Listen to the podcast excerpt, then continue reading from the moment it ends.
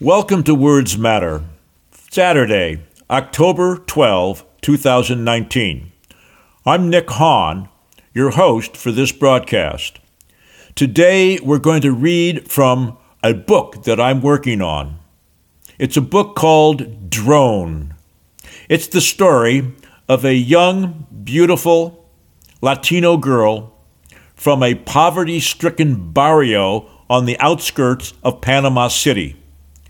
It's the story of how Casita was recruited by Interpol, the famous international investigation group headquartered in Europe. Casita would be known as a drone. Background A drone is often preferred for missions that are too dull, dirty, or dangerous for manned aircraft.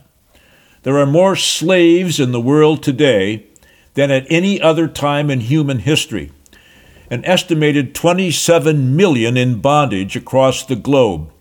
Men, women, and children being exploited for manual and sexual labor against their will.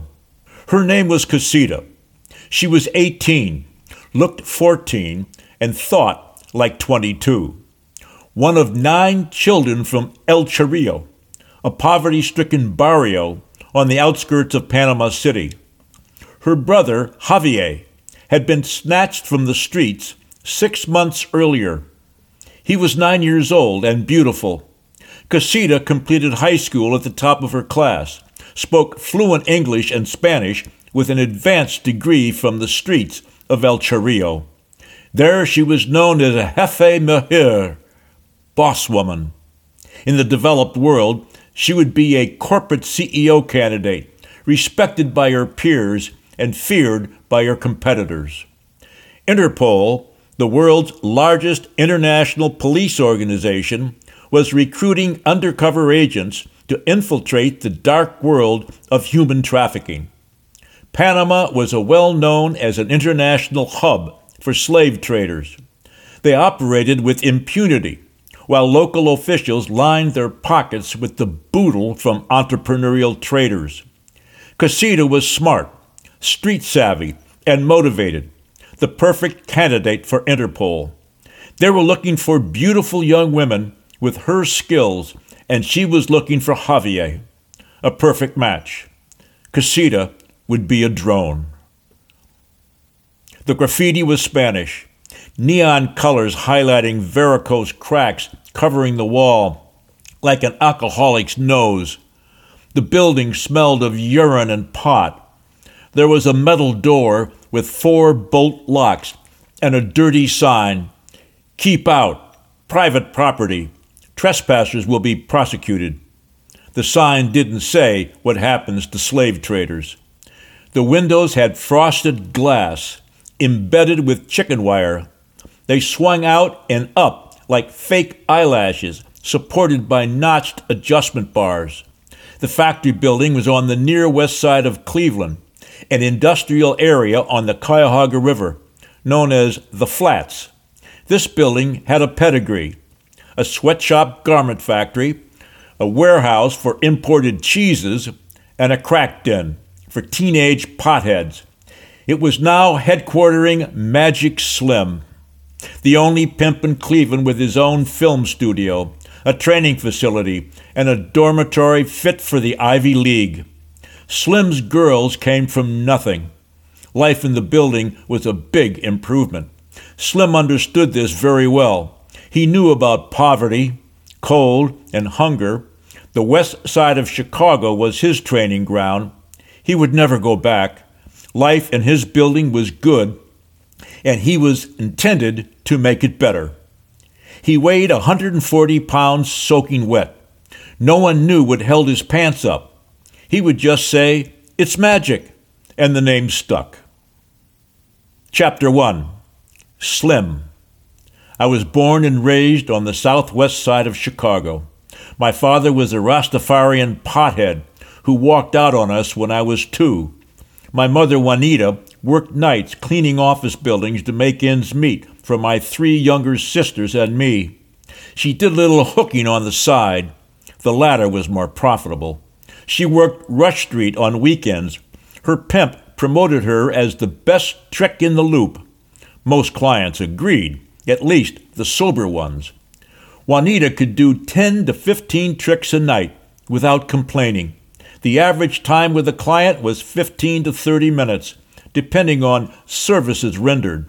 Pimp, he never mentioned his name, took care of Juanita, often paying her a performance bonus. There was competition on the street. Pimps would entice the better performers to join their stable of for a bigger cut or access to the better corners. Top girls were often tattooed with the pimp's initials. Branding was catching on. But Juanita refused to let Pimp put his stylized P in red, white, and blue anywhere on her body. Some things were sacred after all, and besides, she might opt for free agency one day. I knew that when Juanita got home late, it meant business was good, and there'd be extra on the table. She didn't take food stamps or welfare. She was a naturalized citizen and felt it was unpatriotic. Juanita was a businesswoman, an entrepreneur, who paid her taxes. It was the American way. I was a street kid, living by my wits, not by my brawn, which was anemic. My friends looked to me for solutions, not muscle. I was clever and dependable, and the neighborhood knew it. By the time I was 15, I had saved $1,200 in small bills running errands for the South Side cartels. I appreciated the value of a dollar and didn't spend foolishly. I stashed my money in two tin cans.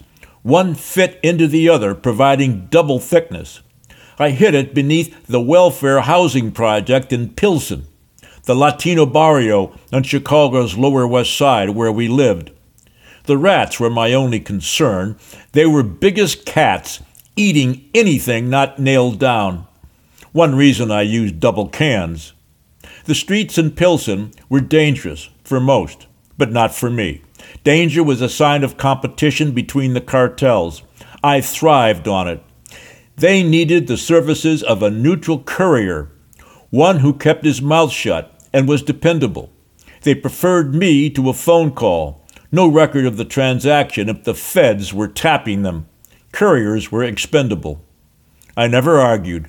I always believed negotiation was better than confrontation. Leave something on the table was my motto. My clients felt feeling good about the deal and good about Magic Slim. For me, a smaller cut of a larger pie made sense. Why risk market share by being greedy? When I turned 18, and decided to leave home, Juanita pushed a crisp $100 bill into my shirt pocket, gave me a big hug and a kiss, and wished me well as I boarded that Greyhound for Cleveland. For her, it was one less mouth to feed. I never told her about the money under the building. I learned early to trust no one but yourself. Your own mother could be compromised. Going to Cleveland was a gamble, but I figured it was better to be a big fish in a smaller pond. Cleveland was a growing market, largely ignored by the cartels. It was in Cleveland that I would become the most successful pornographic film producer in America. My studio was a key link in a human trafficking supply chain stretching from the former Soviet republics in Eastern Europe to the United States. Trafficking accounts for an estimated $32 billion in annual trade, with sex slavery and pornographic film production accounting for the greatest percentage. Market research drove my business. I eliminated all but the most profitable segments of the market sexual exploitation of minors and pornographic film production. Business was booming. There were two main sources for feeding my chain Eastern Europe and Latin America. There were others, of course, including Asia and the Middle East, but I didn't have the infrastructure or logistics to support more. If clients wanted to do Asian, I referred them to a house that specialized. My friend Mr. Chin ran a quality house and appreciated the referrals. He reciprocated in kind. He didn't manage Latinos or whites. He referred those clients to me. Chin and I understood each other and often compared notes. The girls from Eastern Europe were smuggled across the Canadian border. They were Caucasian, underage, and naive. Some were snatched from the streets and schoolyards of Chechnya or Dagestan, while others were sold by destitute parents who couldn't afford them. The mules, or travel agents as I call them, were typically Russian or Kazakh and would handle all export arrangements. The girls would board tramp steamers as human cargo. They were locked in a dormitory like stateroom built into the forward hold of the ship. It had a toilet and bunk beds, but no room to walk or stretch. The noise from the ship's engine room was deafening, and the constant smell of diesel fuel, defecation, and vomit kept the ship's crew on deck and away from the girls. When they reached Nova Scotia, they were herded out of the bulkhead at night. They were taken to a vacant dormitory for a quick shower so their smell wouldn't alert the border guards as they crossed into the U.S. illegally. Once in northern New England, they would be separated according to prearranged destinations.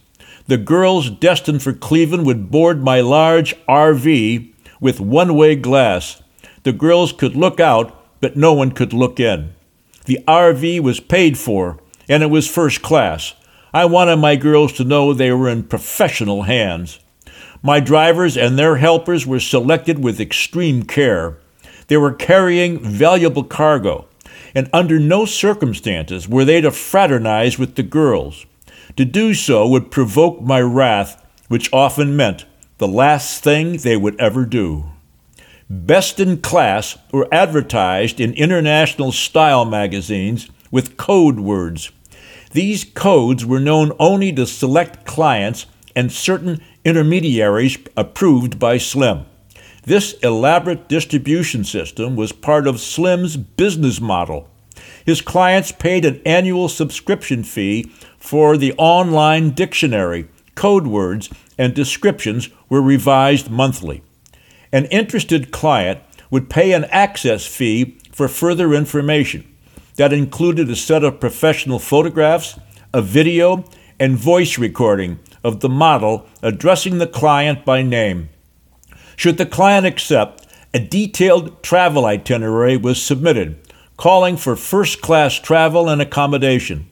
Slim required a letter of understanding, spelling out terms and conditions, and a 50% deposit.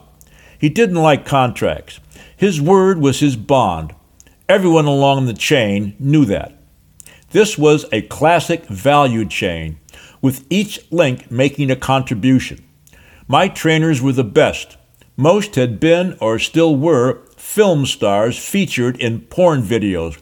I employed both male and female trainers. Most were bilingual in English and Russian. The women made the girls feel safe. All training classes had male and female instructors and a variety of training aids. They used videos and live demonstrations on technique in the use of condoms, dildos, and other toys. These classes were behind a two way wall length mirror so students could see themselves and make necessary corrections. We taped these training sessions. There was a market for rehearsals, especially in the volume end of the market. Each class of girls was judged strictly on the merits. The fast learners went on to advanced training. They learned proper etiquette, social skills, and party games. They learned how to dress, apply makeup, and discuss world events. These girls were a bit older, 16 to 20, thinking they were 25 to 30. The premium girls were in demand. They never seemed to be enough of them. They were treated like first dates, not hookers, enjoying perks like corporate jets, hotel suites, and luxury yachts. They were expected to talk and act like socialites in public, but behave like porn stars in the bedroom. They learned to love this lifestyle. Most never wanted out. It meant back to the barrios if they were lucky, but more likely meant back to the bottom of the chain for violent abuse at the hands of depraved clients who got off torturing the girls. The others, the girls not as pretty or smart or accepting, the girls who thought too much about going home and resisting training, these were Slim's problem children. At an average age of 14, they would stay in the U.S. where client expectations were less demanding. Pole dancing, lap dancing, and prostitution were legal in Las Vegas, appealing to the convention trade and Japanese tourists. Slim was a full service supplier. His girls were trained for specific customer demographics. Like Chevrolet versus Cadillac, it's all about price, performance, and style. Slim was the General Motors of worldwide traffic. He offered products for every taste and price point. He thought of it as cutting and polishing rough diamonds. Some would be destined for grinding wheels, while others would be featured at Tiffany's. Slim was particular about his vendors. He only did business with those who shared his understanding of quality control. There was an old saying on the street garbage in, garbage out. Slim would not accept garbage from his vendors. His reputation depended upon it. His supply chain integrity was impeccable. He was selling quality. That meant each link in the chain was important. A classic supply chain, value addition through processing, training, and logistics. Slim's reputation was international. If you wanted to maximize return on investment, you sent your assets to Slim. He wasn't the cheapest, but he was the best. Girls trained in his building were traditionally high earners, and the pimps and video producers were more than willing to pay a premium on the market. They received a good return on their investment.